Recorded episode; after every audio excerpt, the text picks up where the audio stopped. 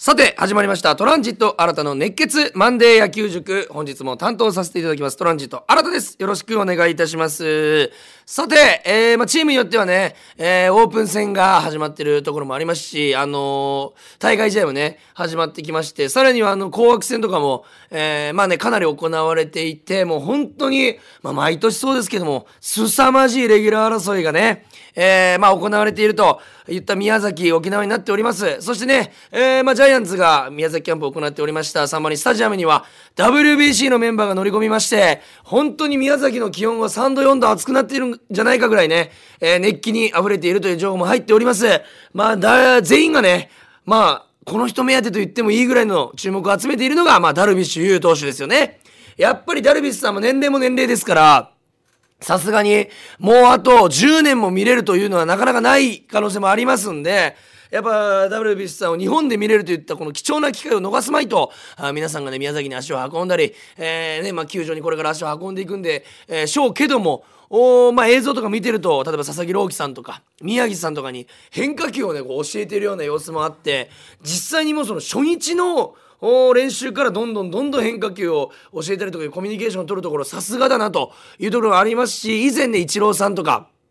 えー、まあ、城島さんとか、えー、まあ、そういった投手たち、あそういった選手たちがやってきた場所を、えー、ダルビッシュさんは自分がやらないといけないんだと。若手の時にそれをやってもらったので、えー、自分がまとめる役にならないといけないんだという強い気持ちもね、え、あるというふうにおっしゃっていました。その言葉通りにこの初日からどんどんどんどんコミュニケーションを取っていく。まあ、後輩たちもね、すごく喋りやすいんじゃないかなと、え、いうふうに思いますけど、後輩たちって言ってもそこに、その後輩が村上宗隆さんだったり、山本由伸さんだったり、佐々木朗希さんっていうもう半端ないプレイヤー、たちがもう崇め立てまつっている選手と考えるとやっぱりダルビッシュさんの偉大さも感じますしちょっとねなんか僕あの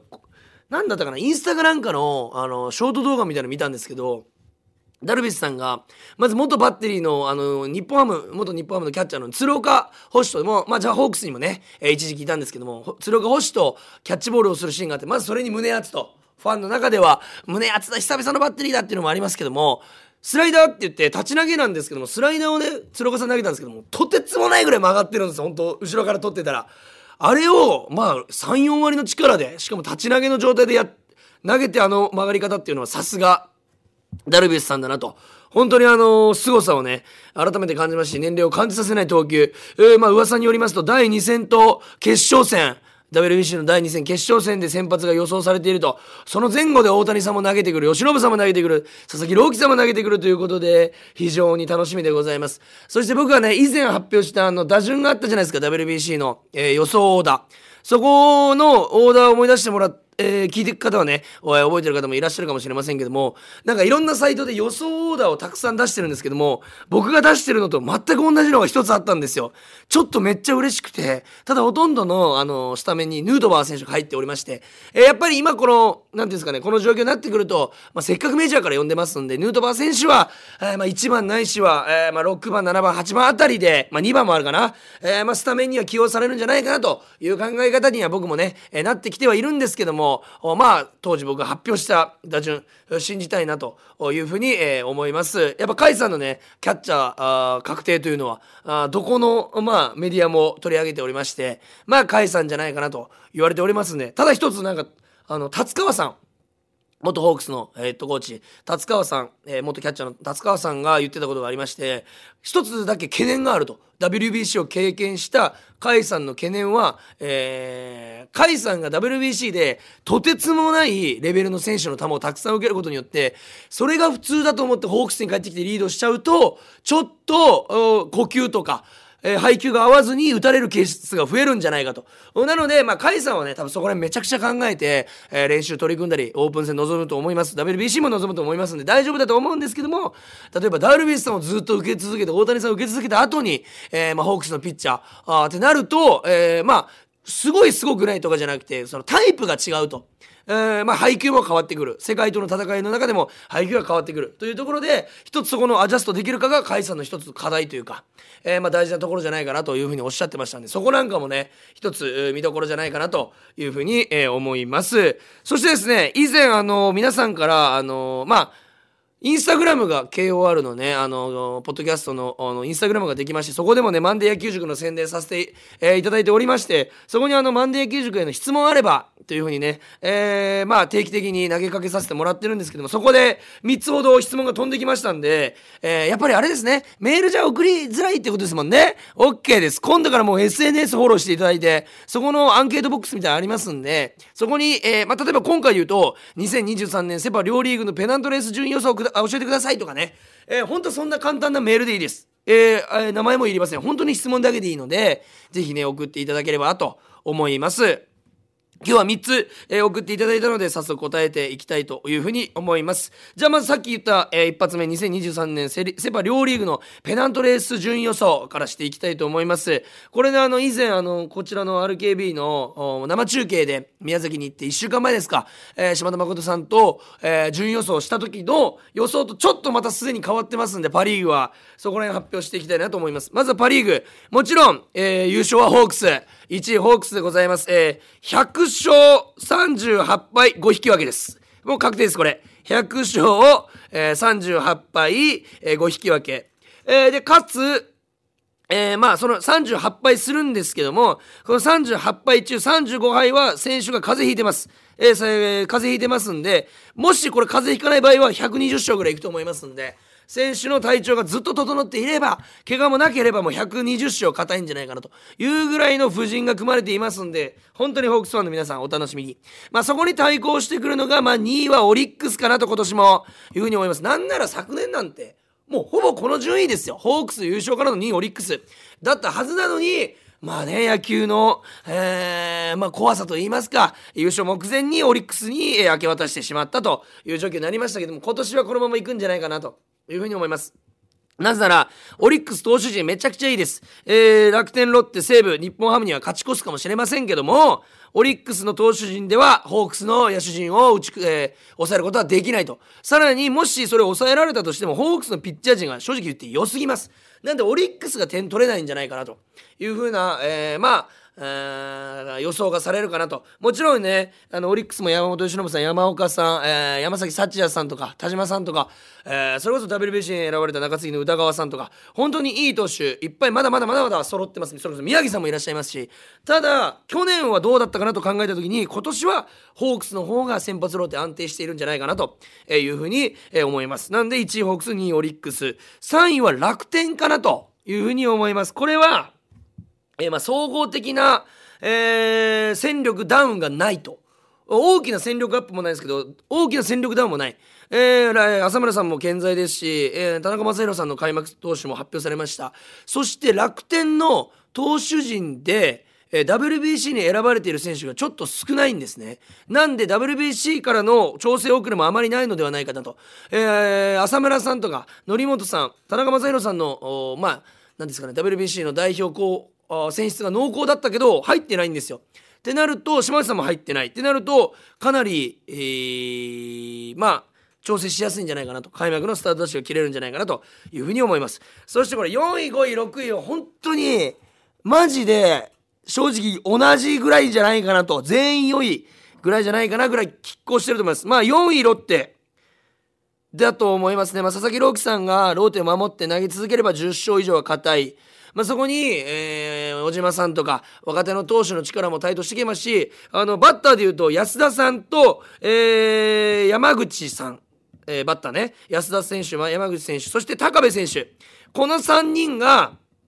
まあ1番から5番まで。高部選手は1から3どれか。で山口さん安田さんが345のどれかを打ち続けることがもしレギュラーとしてできたのならばロッテは完全に、えー、まあ生まれ変わり、えー、という段階に入りまして監督も井口さんから、えー、変わりましたんで、えー、まあ世代交代といいますか新しい時代に突入するんじゃないかなというふうに思います。そして5位は西武。これやっぱ森友哉さんが抜けた穴はでかいなと。キャッチャーであり3割打てるバッターなかなか今日本にいない。この森さんが抜けた穴をどう埋めていくのが課題かなと。まあいうふうに思いますけどもまあ1年じゃそんなには厳しいんじゃないかなというふうに思います。松井和夫さんがね監督になって1年目ですんで大好きな松井和夫さんですからちょっと応援したい気持ちもあるんですけども、まあ、5位かなと。そしてやっぱ6位は日本ハムかなというふうに思いますね、まあ、日本ハムが弱いというよりかはまだまだ育成段階にある選手が多い。まあもちろんこれを、えー、新庄監督が今まとめ上げてね、あの上位チームへのし上げるという作戦が進んでるんですけども今年からただ日本ハムは新球場になりますんでそんな中がメモリアルな1年にはなるかなというふうに思います開幕も1チームだけ早いです、えー、ですんでここはまあ注目のチームではダークホースにはなり得るんですけども、まあ、優勝はないかなと。他の戦力が整いすぎているという予想でございます。これがパ・リーグですね。1位ホークス、2位オリックス、3位楽天、4位ロッテ、5位西武、6位日本ハムと。いうことでございます。そして続いてセ・リーグに参りたいと思います。セ・リーグやはり優勝はこれ迷ったんです2チームで。ただ優勝は今年もヤクルトかなというふうに思います。なぜなら僕はずっと言ってます。野球はピッチャーが7割8割を占めていると。いくらバッターが打ってもたくさん点取られたりしたら負け。まあその逆はあるんですけどもなぜなら一番ボールを触ってるのはピッチャーなんですね野球において。ってことはやっぱピッチャーが硬いチームが勝つ。これはもう小中高大社会人プロ野球メジャーリーグ変わらないんですね。やっぱりピッチャーが強いチームが勝つ。これは変わらない。ってなるとヤクルト。去年奥川さんがね怪我で投げれなかった。その奥川さん復帰。そして、えー、高橋圭司さん、えー、あの元 AKB ともじんさんのあ旦那さんですね。高橋圭司さんも今年も大活躍するんじゃないかなと。いうふうに思います。そして去年同様盤石なリリーフ陣、えー、が後ろにいますんでそこ考えるとピッチャー陣の安定、えー、まあ硬いんじゃないかなと。ベテランの石川さんもちゃんと勝ちを勝ちをね重ねますし小川投手もライアンもいますしってなるとやっぱりヤクルト硬いのかなと。でここは迷ったのが、えー、2位の d n a なんですけど d n a のピッチャー陣と比べた時にということでヤクルトを上にしたんですね。正直バッター陣は、まあ、ヤクルト村上宗隆さん山田哲人さん塩見さんいますけども、まあ、去年ねオスナさんとかが本当にいい働きをしたんですよ。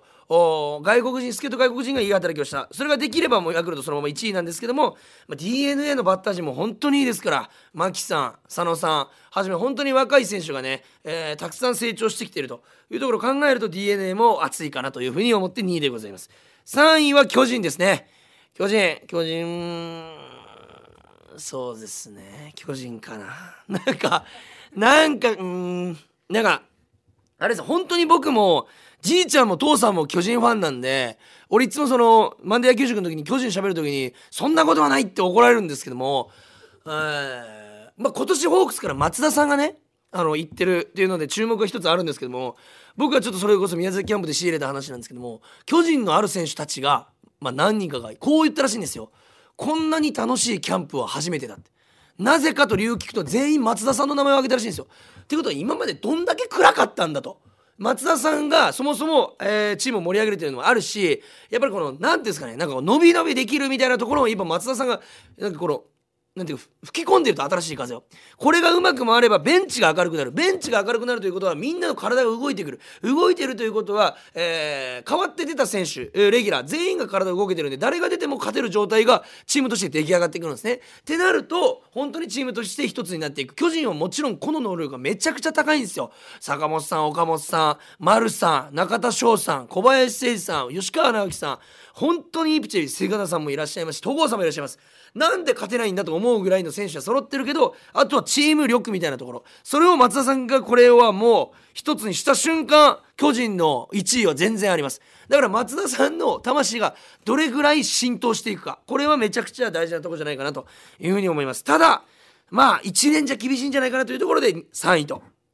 いうことでございます。でこれは456すいません。45は団子かなと。ごめんなさい6はすいません6先に中日っすね。6はちょっと戦力ダウン中日の戦力ダウンがちょっと気になるというか立浪監督がどうこれを仕上げていくのかって非常に逆に楽しみみたいなところあります。安倍さんとか、えー、本当にあの何ですかねチームを支えてきた選手の放出が相次いでおります。その代わり楽天から逆に涌井投手がね行ってますんでそこら辺も楽しみではあります。ただやっぱり戦力的には6位かなと。で4位広島5位阪神ですね。で広島はあのー、新井監督になってる。で僕新井さんめっちゃ大好きなんで解説も好きでしたし個人的に応援したいというのもあって、えー、新井監督率いる広島、えー、まだ選手に近い年齢でございますんでなんかこの監督というより若大将みたいな感じで引っ張っていってまあ全然3位以内もある。逆に d n a が4位で広島2位の可能性もあるぐらいな感じかなというふうに思います。で阪神はなんかこの岡田監督が今新監督で、えー、加入したんですけどちょっとなんか選手たちがまだなんか岡田監督にビビってるんじゃないかなという感覚もちょっと個人的にあって話を聞いた限りでは。で、まあ、選手たちももちろんあ揃ってはいるんですけどもやっぱピッチャー陣の安定度合いからすると、まあ、この順位5位という順位になるのかなということでございますね。やっぱりなんか基本的には僕すいません。パ・リーグもセ・リーグもどっちも投手を軸に、えー、考えております。投手力が、えー、高いチームが、えー、1位上位候補にあるというところでございます。こんなにセ・パ両リーグの順位予想で喋ると思ってませんでした。すいません。さあまあこんな感じですかね、えー、セ・パ両リーグの順位はこちらでございます、えー、質問ありがとうございます。そして次質問いきましょう。野球の趣味の時にバッターに合わせてスプリットステップする派ですかしない派ですかというまさにちょっとコアなね質問が飛んできてます。ちなみにスプリットステップというのでいうのはですねピッチャーが例えば投げてバッターがインパクトを打つ瞬間があるんですけどその時にちょっと一歩前に出るとかちょっと高えちょっとだけ飛ぶとかあのゼロから動き出すとやっぱ一歩目って遅れるしあのなかなか打球に追いつかないんですね。ってなると動いてる状態で一歩目踏み出した方が勢いもあるし素直に一歩目を踏み出せるということでこのスプリットステップというのがあるんですけども僕内野も外野もやってまして特に外野の時はやってましたこの右足をポンと一歩前に出すんですけどバッターが打つ瞬間これでも本当に面白くて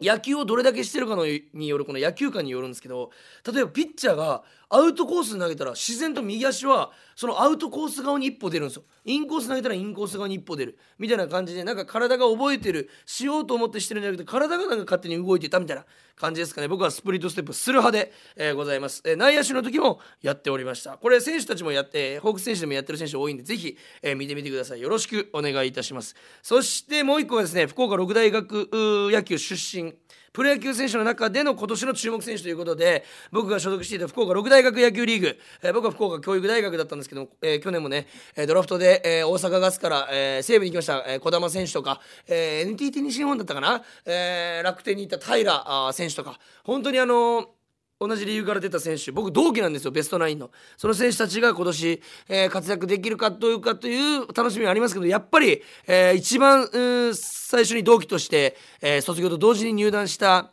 えー、広島の島内投手そしてヤクルトの久保投手ここら辺はかなり注目かなと。特にヤクルトの久保投手日本シリーズでも投げましたし、あのー、なんかもっとね登板機会があるともっと活躍するんじゃないかなと。島内投手は逆に登板機会がしっかりあるので僕は先発投手として見てみたいなと。僕が2万5000のバット1球で折られた相手ですからちょっとプロ野球プロ野球として活躍してくれないと困るんですよこっちも。やっぱりだから広島あの島内投手、えー、ホークスとは違うセ・リーグですので余計に応援しやすいです、えー、なのでぜひねあのペイペイドームでの日本シリーズでお会いしましょうと言いたいですんで島内投手ぜひ頑張ってください。ちなみに高校も、えー、僕の宗像高校の横の広陵高校出身でございますんで本当に近いところ出身の選手が出ております。まあ片や芸人片やプロ野球選手ということで全然違う道でございますけどもぜひね島内投手のことをえー、交流戦とか日本シリーズで僕がインタビューできたらすごく楽しいですのでぜひ頑張ってほしいなというふうに思います。まさかのここまでがオープニングとなっております。えー、例えば18分を過ぎたところでございますけどもまあ今日の中身はねちょっとすぐ終わるやつですんでこれぐらい喋ってもよかったかなというふうに思います。皆さんメールありがとうございます。これからもインスタグラム、えー、DM それからアンケートボックス等々で募集しますんでぜひ皆さん、えー、メール質問、え疑問何でもいいです、え送っていただけると嬉しいです。それでは早速本編入っていきましょう。プレイボール。トランジット新たの熱血マンデー野球塾。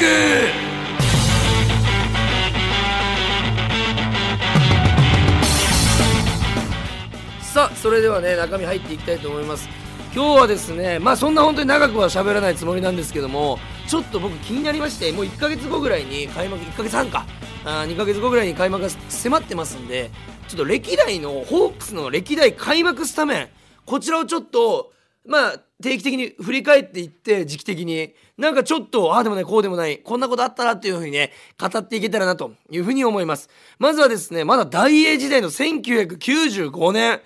これなんで95年かと言いますと僕が生まれた年なんですよ。生まれた年の、えー、スタメン。そういえば見たことなかったなと思って調べてみたら1番松永さん2番浜田さん3番秋山さん4番ミッチェルさん5番ライマーさん6番カズ山本さん7番吉永さん8番国母さん9番藤本さん先発投手が工藤監督と元これそうそうたるメンバー95年のスタメンに監督が3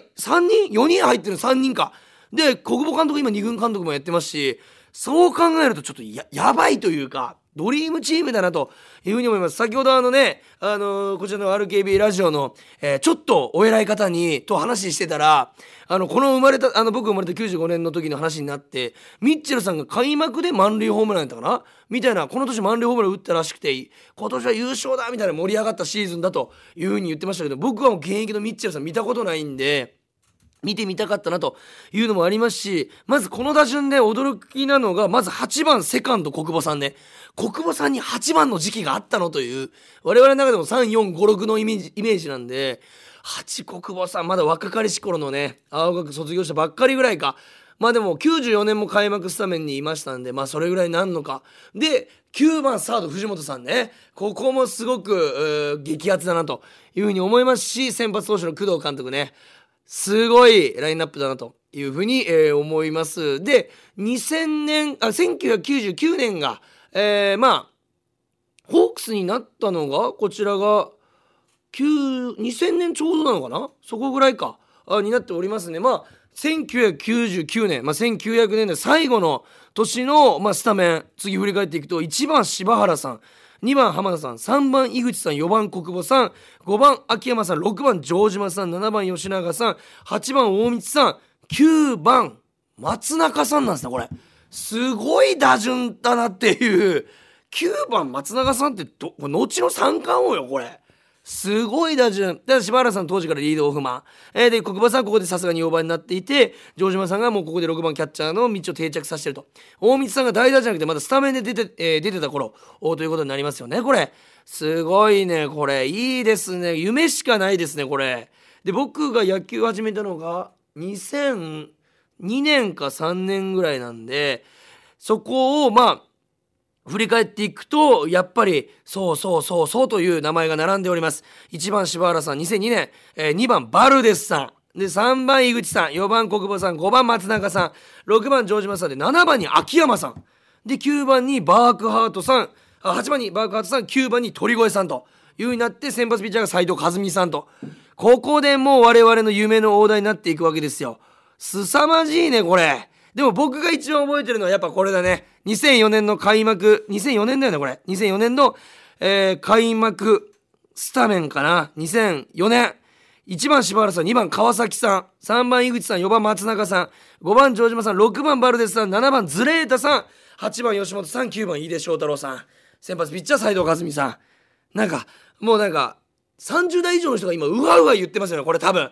この打順懐かしいな。どんだけ憧れたか、この、この、井口、松永、城島。終わったのに、まだバルデスもズレータもいるよって俺親に言ってたもん。すごいわ。柴原、川崎と来て。その次の年にバティスタさんとか、ホルベルト・カブレラさん、背番号30の方のカブレラさんですね。とかがスタメンに入ってくると。ほうほう、いいですね。で、この先ほど話した松田さんの名前が出てくるのが2006年ぐらいになるのか。2006年ぐらいから松田さんの名前が出てきキャッチャー、まえー、的場さん、えー、とかも出てき本間さんとかね、えー、オリックスが来た大村さんとかも増えてきてここから本田コーチとかも入ってくると。はいうことでございます。もう2010年代に入ったらもう皆さんが知ってるホークスになっていきます。これねでもね面白いんですよ。どの選手も下位打線から年を追うごとに上位打線に入ってきてるという長谷川さんが9番松永さんが9番。そういったそういったなんかその若手が伸びてきてるに対して秋山さんは引退とともにやっぱ打順が落ちてきてると。いうところがこの打順のなんかこの何ていうんですか流れ移り変わりが面白いなと。こんだけ並べてもらったらすごく楽しいなと。え、いうふうに思います。そしてホークスに新しい風を吹き込んでくれましたこちらの選手がスタメンに入ったのが2011年3番センター内川さん。新風を巻き起こしましたよね。本当に右でも打率が残せるんだというところを見せてくれた内川さん。いい打順の巡りですねこれ。8番長谷川さんなんて贅沢すぎるよ。2014年でいきなり5番。2015年で6番。で2016年次か。2015年ぐらいから中村晃さんと柳田さんとかが入ってくるんですよ。って考えるとやっぱホークスも分厚いね毎年本当に。すごく分厚い。そして2003年がどう2023年が開幕どうなっていくのかというのが楽しみなところでございますよ。本当に。なんか全シーズンのスタメンで全部さ1時間ぐらい喋れそうですけど。ああなってこうなってとかあの試合がみたいな。まあありますけど、まあ、今年もね2023年どんな開幕スタメンオーダーになるか分かりません。それこそ WBC 帰りの近藤さんとか周東さんがどういって使われ方とか打順に関わってくるのかとかいうのもありますし新外国人選手のね動きもありますんでそこら辺も楽しみにしながら皆さんでねホークスも追っかけていきたいなというふうに思います。まあ先ほども言いましたけどもたくさんのメール皆さんからお待ちしております。質問疑問、えー、僕に対してでも野球のことでもプライベートのことでも何でも構いません。皆さんからのメールお待ちしております。メールアドレスはすべて小文字で kor.rkbr.jp kor.rkbr.jp までよろしくお願いいたします。それではですね、まあ、WBC の報道なんかも楽しみにしつつまた皆さんにとって最高の野球の1週間になりますように、えー、まあ願っております。ぜひこのラジオもこれからも聴いてください。ありがとうございました。ゲームセット。